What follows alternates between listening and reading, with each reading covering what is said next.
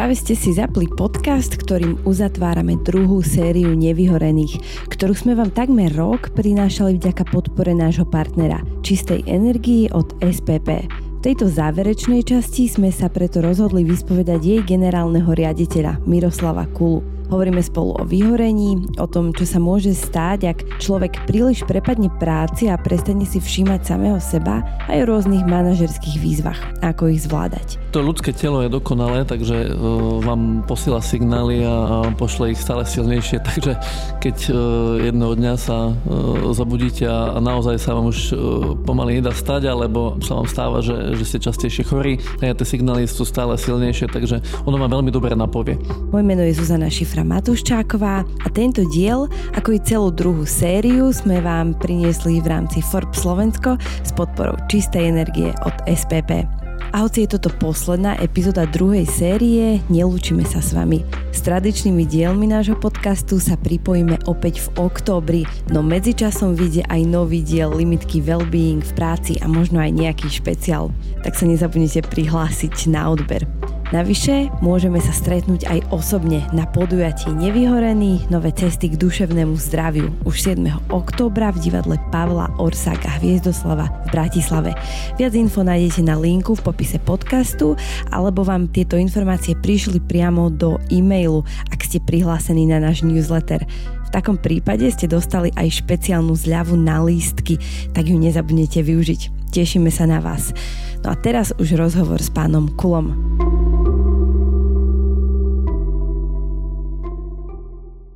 Dobrý deň, pán Kula, vítajte v podcaste Nevyhorený. Dobrý deň. Toto je posledný diel druhej série nášho podcastu, ktorý vlastne vznikol aj vďaka SPP ako generálnemu partnerovi.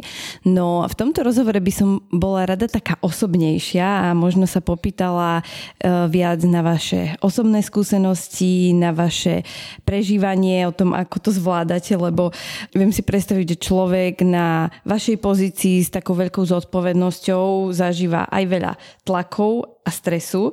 Tak ako vy vnímate tú tému duševného zdravia? Tak na tejto pozícii naozaj je toho tlaku dosť, takže tú tému vnímam veľmi osobne, lebo som zažil teda viackrát takúto situáciu, e, kde som sa dostal pod veľký tlak a trvalo to možno nielen teda, že dní, ale možno aj mesiace, roky.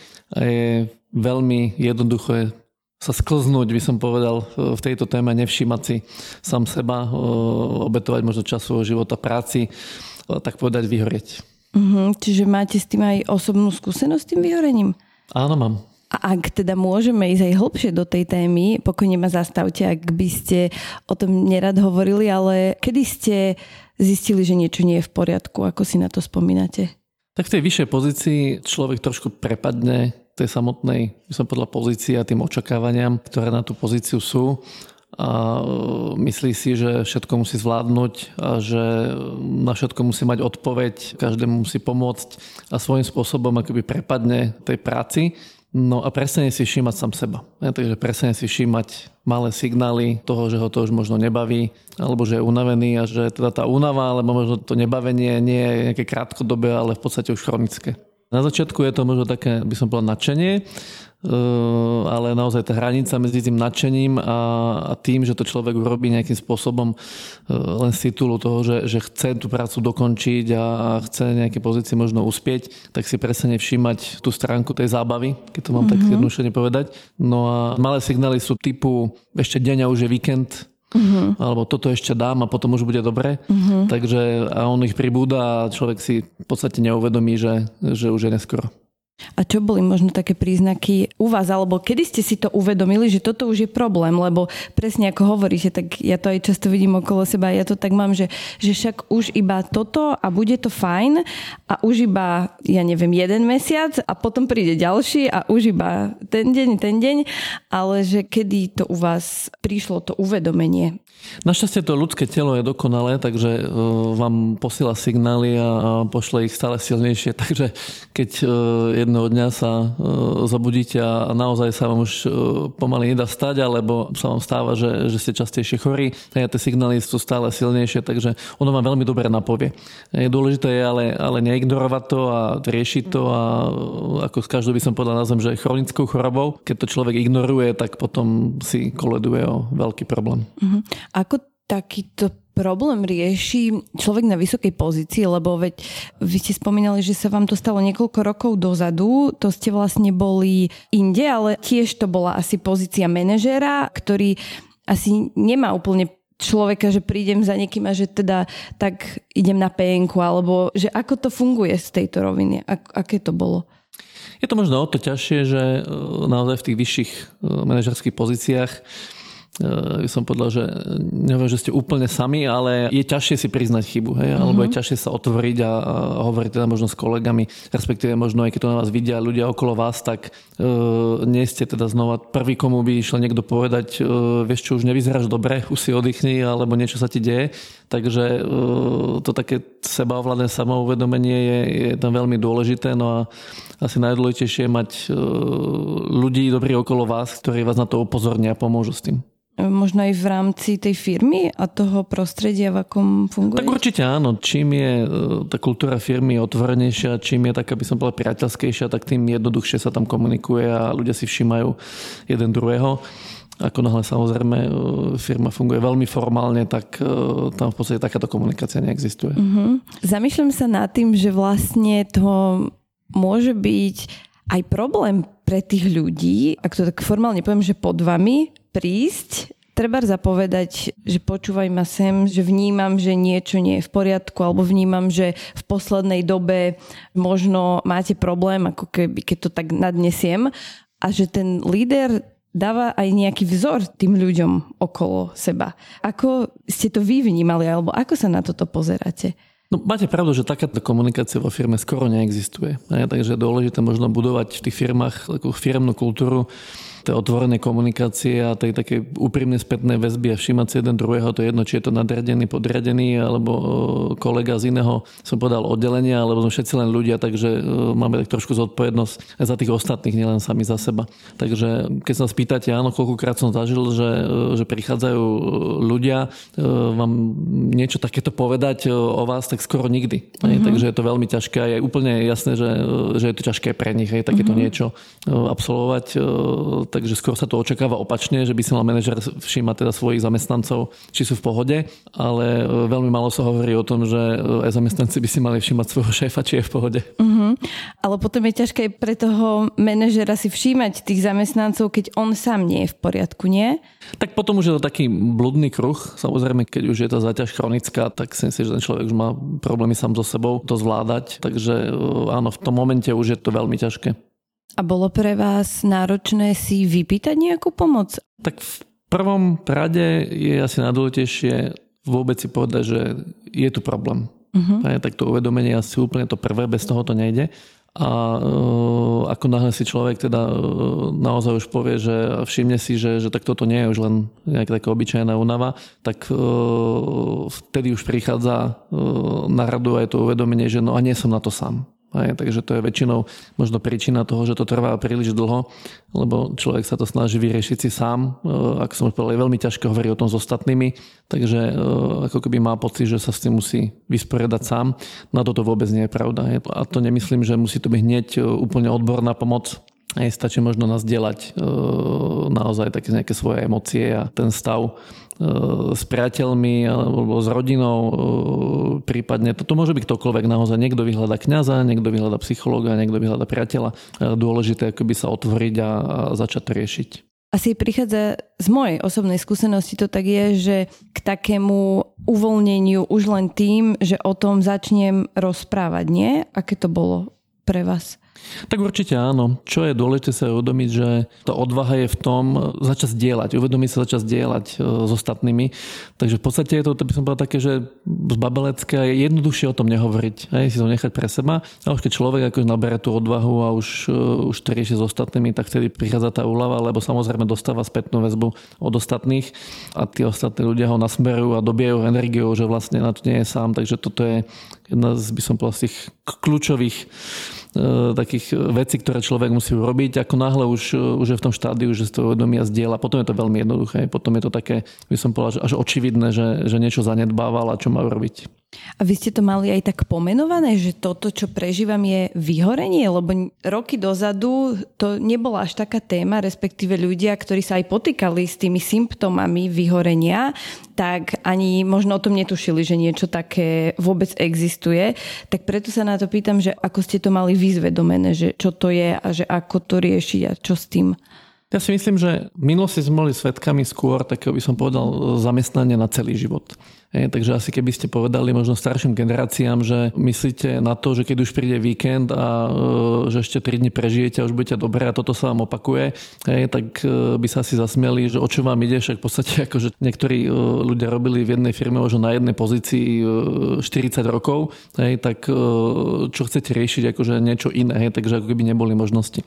Takže v tomto je to možno teraz iné, tých možností je viacej a možno aj tie očakávania od toho, čo robíme v práci sú iné, takže bolo naozaj ťažké vôbec si to akože pomenovať, lebo sa o tom nehovorilo, teraz hovorím, ako bola nová vec, asi to stále existovalo, hej, len, len tá téma bola utlačená, že to je, prečo by mal niekto ukazovať svoju slabosť, alebo sa stiažovať, že nie je úplne nadšený vo svojej práci, keď bolo možno zvykom, že v jednej teda firme na jednej pozícii je celý život.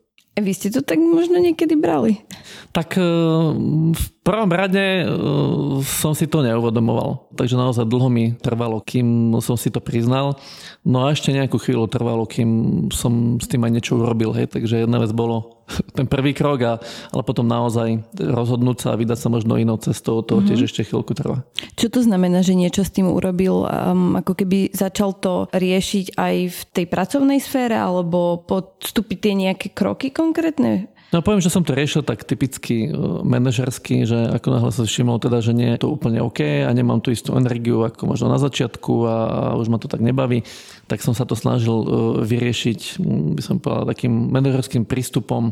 To je asi tým, že potrebujem vyvážiť ten život, takže potrebujem viacej športovať, hej, potrebujem uh, si deň nejak inak rozložiť, možno mať nejaké pauzy, potom akože mať nejakú činnosť, ktorú chcem viac robiť, ako tú, ktorú nechcem robiť. Hej, takže začal som si si preskladávať ten kalendár e, na nejaký nový spôsob, čo bolo super, takže samozrejme to krátkodobo pomohlo.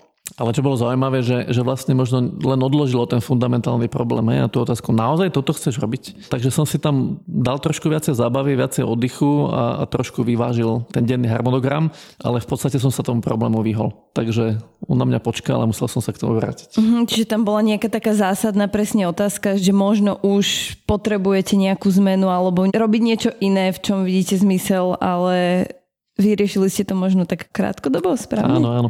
Prichádza to aj s takou nejakou životnou skúsenosťou a s vekom a s tým by som povedal, čo človek nazbiera za ten život. Eh, ale ja som sa vždy smiel z toho, že keď sa ma rodičia pýtali, že, že čo chcem byť a bol som malý, tak som odpovedal, že prezident. No a aj keď nie som prezident, ale o to asi nejde, ale keď sa dostanete eh, akoby na tú vyššiu pozíciu manažerskú, tak eh, pomyslenie, ako keby ste dosiahli ten status možno generálneho riaditeľa alebo kvázi toho nazvem, že prezidenta, toho vrcholového manažera a zrazu zrazu na konci zistíte, že a čo keď toto vôbec nechce robiť. Hej, takže tam možno nastáva taký tá zaujímavý zlom, že priznať si, že a čo keď e, chcete robiť v živote úplne niečo iné a možno to treba hľadať, hej, je po tých rokoch naozaj ťažké. Takže nehovorím, že som v pozícii momentálne teda generálneho riaditeľa a veľmi ma to baví, ale možno je to okolnostiami ľudí, ktorí sú okolo vás, možno je to tá istá téma, proste nejakým spôsobom sa zaciklíte a vtedy treba naozaj hľadať zmenu. Mm-hmm. To je aj niečo, o čom sa tak často rozprávam aj s odborníkmi, psychologmi a tak ďalej, že presne to, ako ste hovorili, že my si ako malí niečo vysnívame a potom ako keby nepodrobujeme ten sen alebo náš plán, cieľ skúške času, že OK, že tak tu som teraz, ako sa v tom mám, je to ozaj to, čo chcem, ale že ideme si za tým niečím, čo možno už nemusí byť aktuálne alebo nemusí nám sedieť. Veľakrát sa s tým stretávam, keď debatujem s mojimi priateľmi alebo s kolegami, tak je to asi najčastejší jav? Že, že človek e, samozrejme má nejaké povolanie, má nejaký sen, častočne povedzme, že si ho aj naplňa a potom sa povedzme dostane do veku 40 e, rokov a viac hej, a zrazu začne uvedomovať, že, že toto možno nie je úplne ono. Hej, ale samozrejme, že dosiahol nejaký spoločenský status, má nejaký príjem, takže relatívne je v nejakej komfortnej zóne. A tá zmena teraz akože vrátiť sa na nulu a povedať si, že týchto posledných 20 rokov v podstate neznamenalo nič, lebo to nie je ono, to je veľmi ťažké. Hej, a úprimne poviem, že je to ojedinelý jav a naozaj ja sa zo srdca teším z každého, ktorý zrazu začne podnikať a robiť úplne, úplne niečo iné a vystúpi napríklad z toho korporátneho sveta. A e, je to naozaj úžasné, že dokáže prelomiť naozaj takúto bariéru a si podstate povie áno, tých neviem, 20-25 rokov, čo som teraz niečo budoval, v podstate absolútne nič neznamená, lebo to šťastie nájdem úplne niekde inde. To a ja extrémne obdivujem a najmä znie to možno tak paradoxne, že ľudia, ktorí sú presne na tých vysokých miestach, lebo niekto si povie, a však oni majú veľa peňazí, oni môžu iba tak sa zo dňa na deň rozhodnúť, ale často ja sa zamýšľam nad tým, že či sa potom neocitnú akoby v takej zlatej klietke, že už si nájdete nejaký ten svoj štandard, už takto fungujete a že odrazu zo dňa na deň to zmeniť a ísť do tej neistoty aj finančnej musí byť dosť ťažké.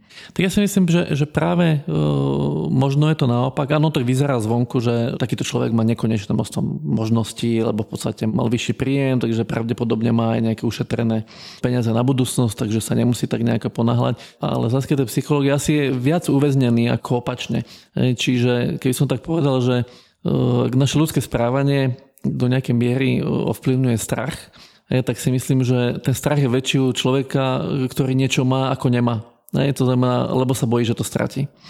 Kdežto naopak, keď človek akoby nemá veľmi čo stratiť, tak vtedy robí akoby tie odvážnejšie rozhodnutia. Takže áno, súhlasím s tým, že možno tá klietka je väčšia, ako si myslíme u takýchto ľudí. Ako ju prekonať, alebo ako ste vy postupovali, keď ste si uvedomili, teda uh, vy ste vtedy boli tiež na takejto pozícii generálneho riaditeľa inde a ako vy ste postupovali vtedy? Tak mal som také dva pokusy. Prvý bol, e, nazvime, že sabatikal, takže zobral som si pár mesiacov voľno a myslel som si, že to len fyzická únava tak e, som že oddychoval a venoval sa rodine a športu a podobne nejakým záľubám, kamarátom, takže uh, musím povedať, že veľmi dobre som si oddychol, e, takže na chvíľu to pomohlo, ale nič som nevyriešil. Takže sa to vrátilo nejakým spôsobom, no a potom už muselo prísť také tvrdšie rozhodnutie, tak ten, nazveme, že ten sabatikál bol dlhší a musel som ísť naozaj do hĺbky toho, že čo hľadám, akým spôsobom chcem fungovať ďalej a čo ma naozaj baví. Takže takýmto nejakým spôsobom uh, som sa musel rozhodnúť a v podstate opustiť tú pozíciu, ktorú som mal ísť ďalej ako ste začínali potom na novo. Pýtam sa aj preto, lebo možno veľa ľudí práve, čo toto počúvajú, tak je v takej situácii, že teda majú aj niečo, čo navonok vyzerá super a možno ich tam aj niečo z toho baví, ale možno chcú začať niečo nové alebo... Tak asi najdôležitejšie je robiť niečo, čo vás baví a v čom ste dobrí. Potom samozrejme trošku to obezenie by som povedal takéto finančné, že e, nie všetko, čo vás baví a v čom ste dobrí, znamená, že vám za to zaplatia. Takže chápem aj tú finančnú realitu, že nie je to také úplne jednoduché, ale mám možno dobrú správu pre každého, kto nad tým rozmýšľa a má z toho strach nejakým spôsobom nasledoval svoj sen a zmenil možno naozaj z takéto, by som povedal, že lukratívne pozície alebo z nejaké také finančne zabezpečenejšie situácie a išlo teda odvážnejšie mimo túto oblasť ja som ešte nestretol človeka, ktorý bol nešťastný. Každého, uh-huh. kto som stretol, tak uh, mi hovoril, že uh, Miro, neuveríš a ten svet je taký krásny, keď som išiel mimo. Takže aspoň ja som sa stretoval naozaj uh, len s pozitívnou skúsenosťou, že je to ťažké urobiť ten krok, ale nepoznám nikoho, kto by to lutoval. Uh-huh. Lebo však často ľutujeme práve tie veci, ktoré neurobíme. Tak som asi povedal, že netreba si naozaj ten život namalovať iba jedným spôsobom na jeden obraz a si myslí, že čo nemôže zmeniť. Takže keď sa človek pomýli, no tak sa pomýli znova a možno znova a možno znova a raz to určite nájde. Takže uh, hlavne asi sa nebať tej zmeny.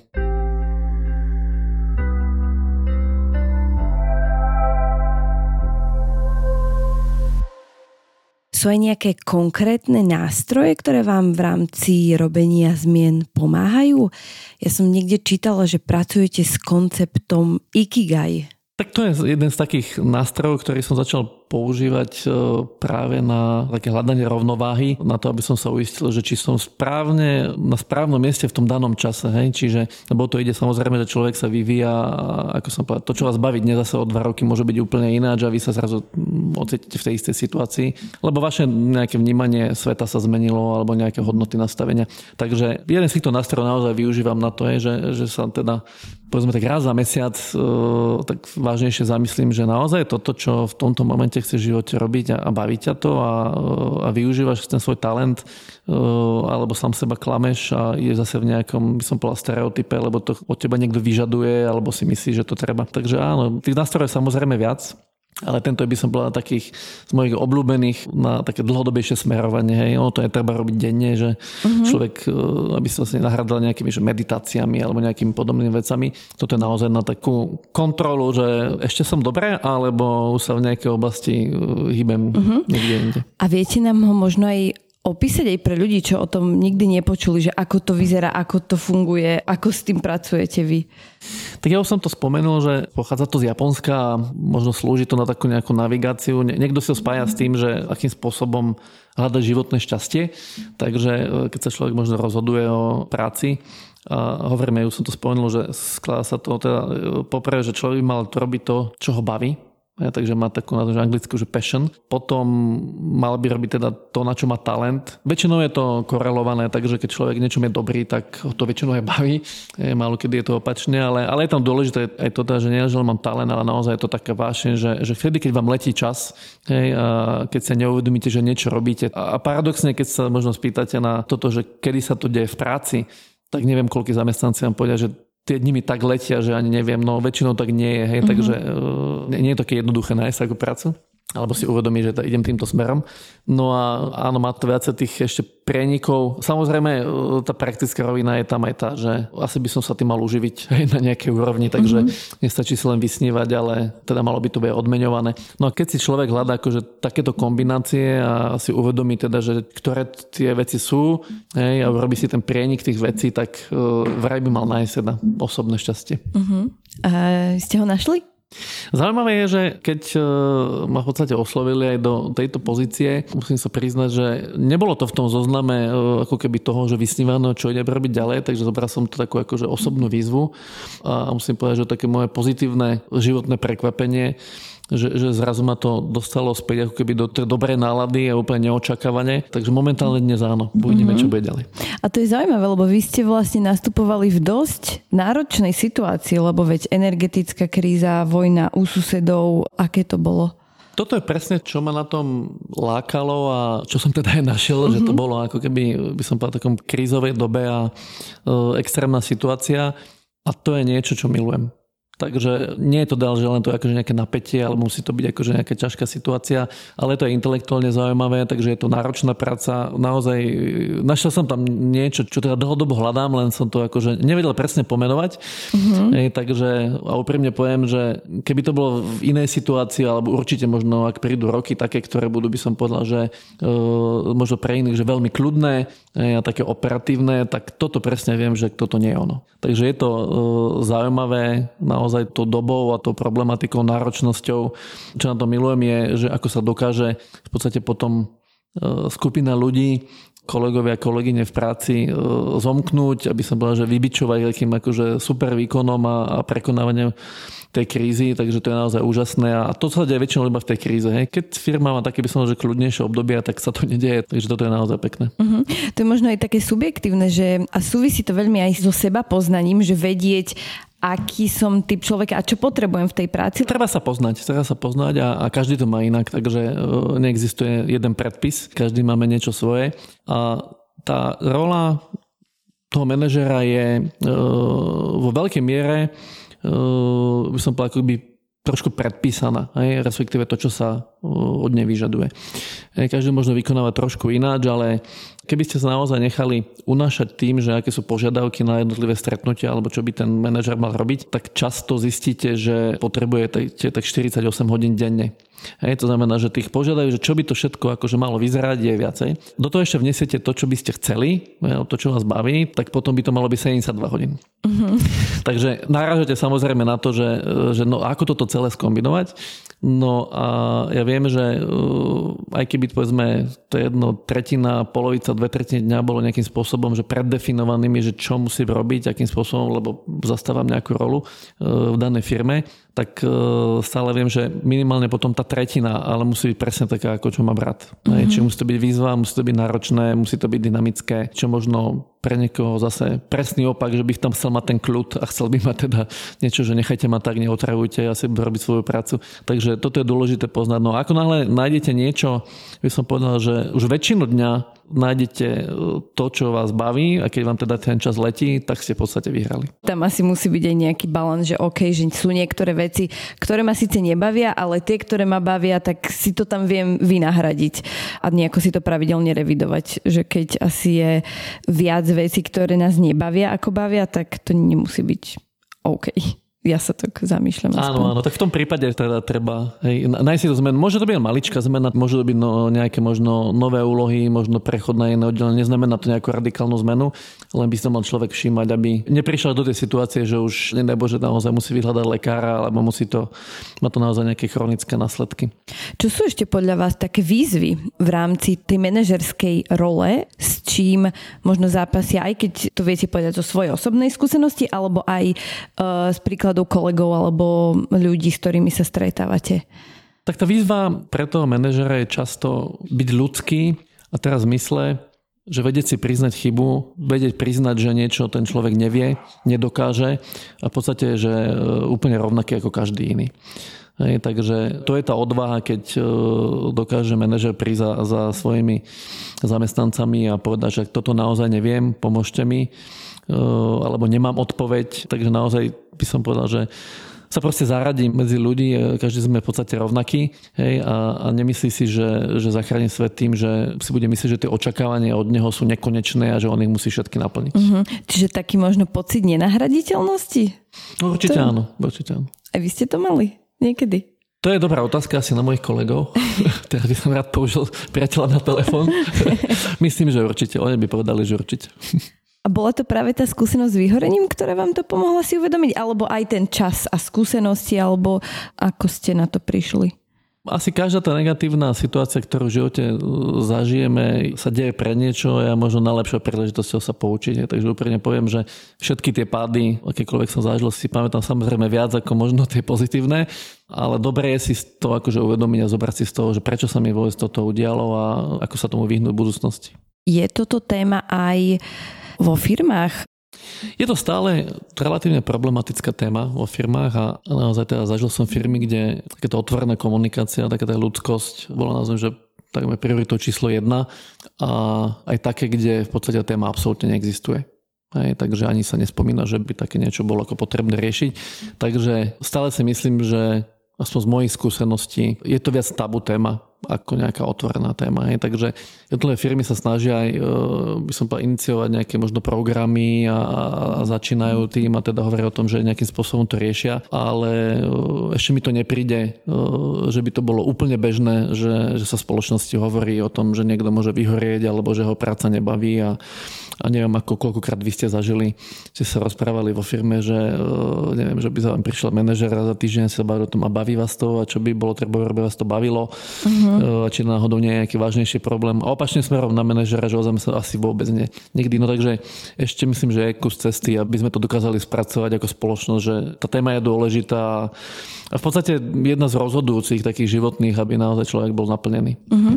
Ja sa aj zamýšľam nad tým, že možno, a teda nie, že možno, ale určite aj tí lídry vo firme, aj manažéri formujú to, ako vyzerá tá kultúra a ako sa možno o tej téme hovorí. A počula som aj príklad takej firmy, kde ponúkli zamestnancom možnosť, to bolo počas pandémie, terapie cez telefón, že majú prístup, lebo sa tá téma duševného zdravia ukazovala ako veľmi, veľmi aktuálna a nebol o to záujem, hoci tí ľudia mali problémy, ale potom, keď ako keby vystúpil do popredia ten ich manažér a pozdielal aj svoju skúsenosť a že pomenoval, že áno, že toto je proste téma, je to prirodzené, tak stúpol ten počet ľudí, ktorí vyhľadali tú pomoc. Tak aj to ma tak utvrdilo, že wow, že tá zraniteľnosť, ktorú ten človek ukázal, mala dosah aj na tých ostatných ľudí, že si povedali, že OK, že ako sa vy na to, to pozeráte.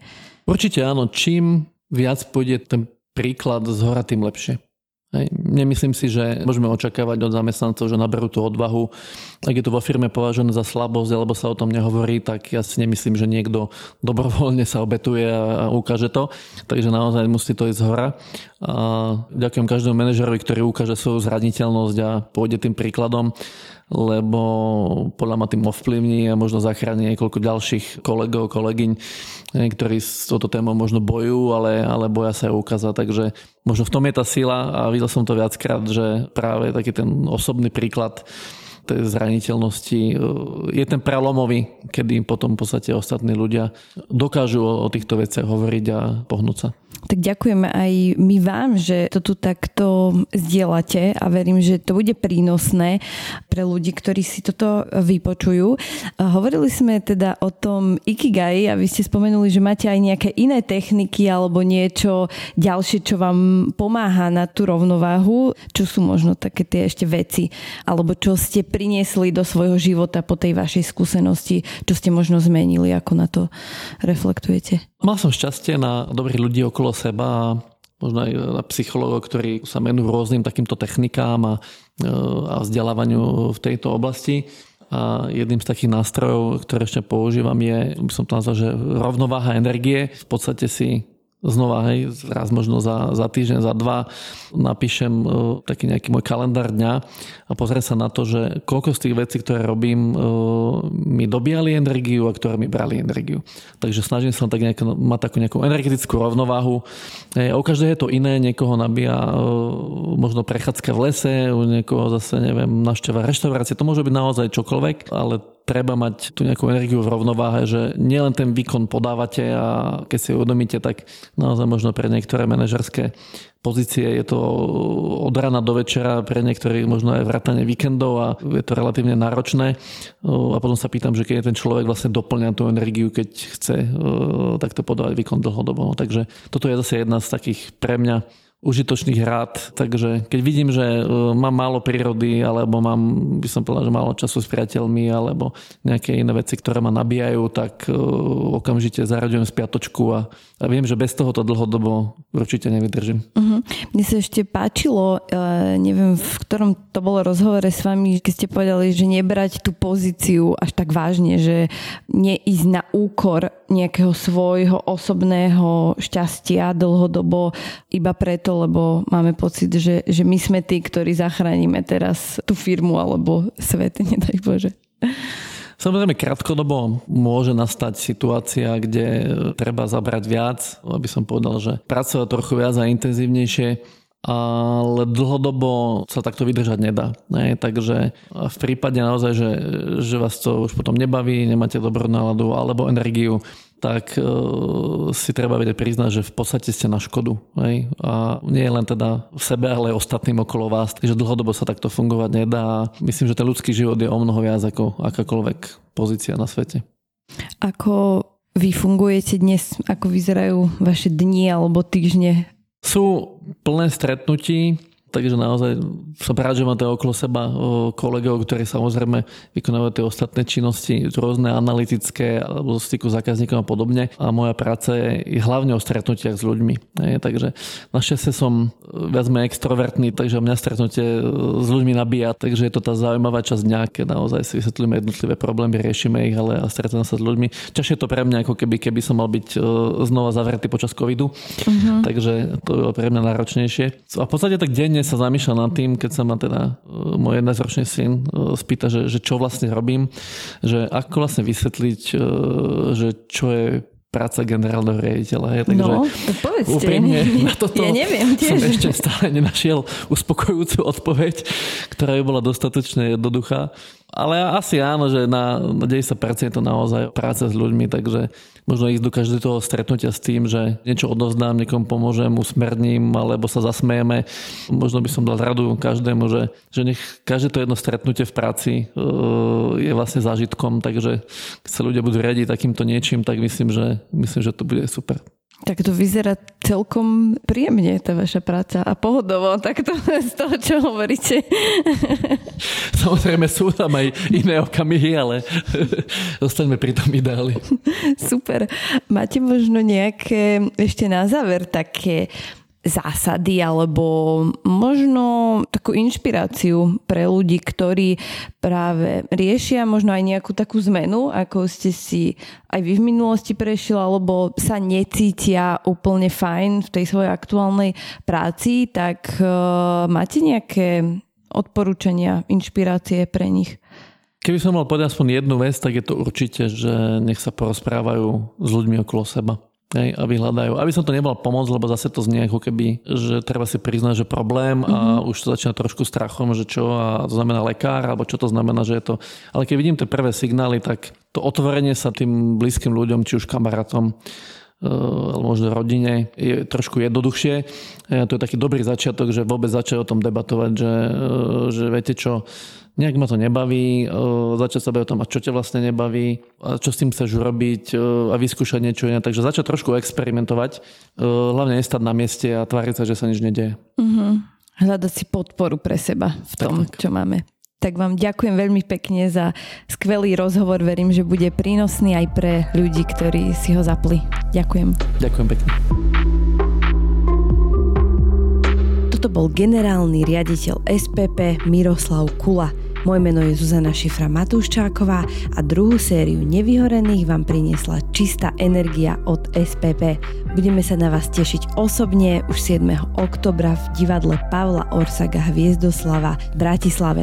No a koncom septembra pri limitovanej podcastovej sérii Wellbeing v práci a neskôr v oktobri pri tradičných epizódach podcastu. Sledujte nás na našich sociálnych sieťach a prihláste sa na odber podcastu, aby ste mali prehľad prehľad o tom, keď vidú nové diely. Teším sa na vás a do počutia.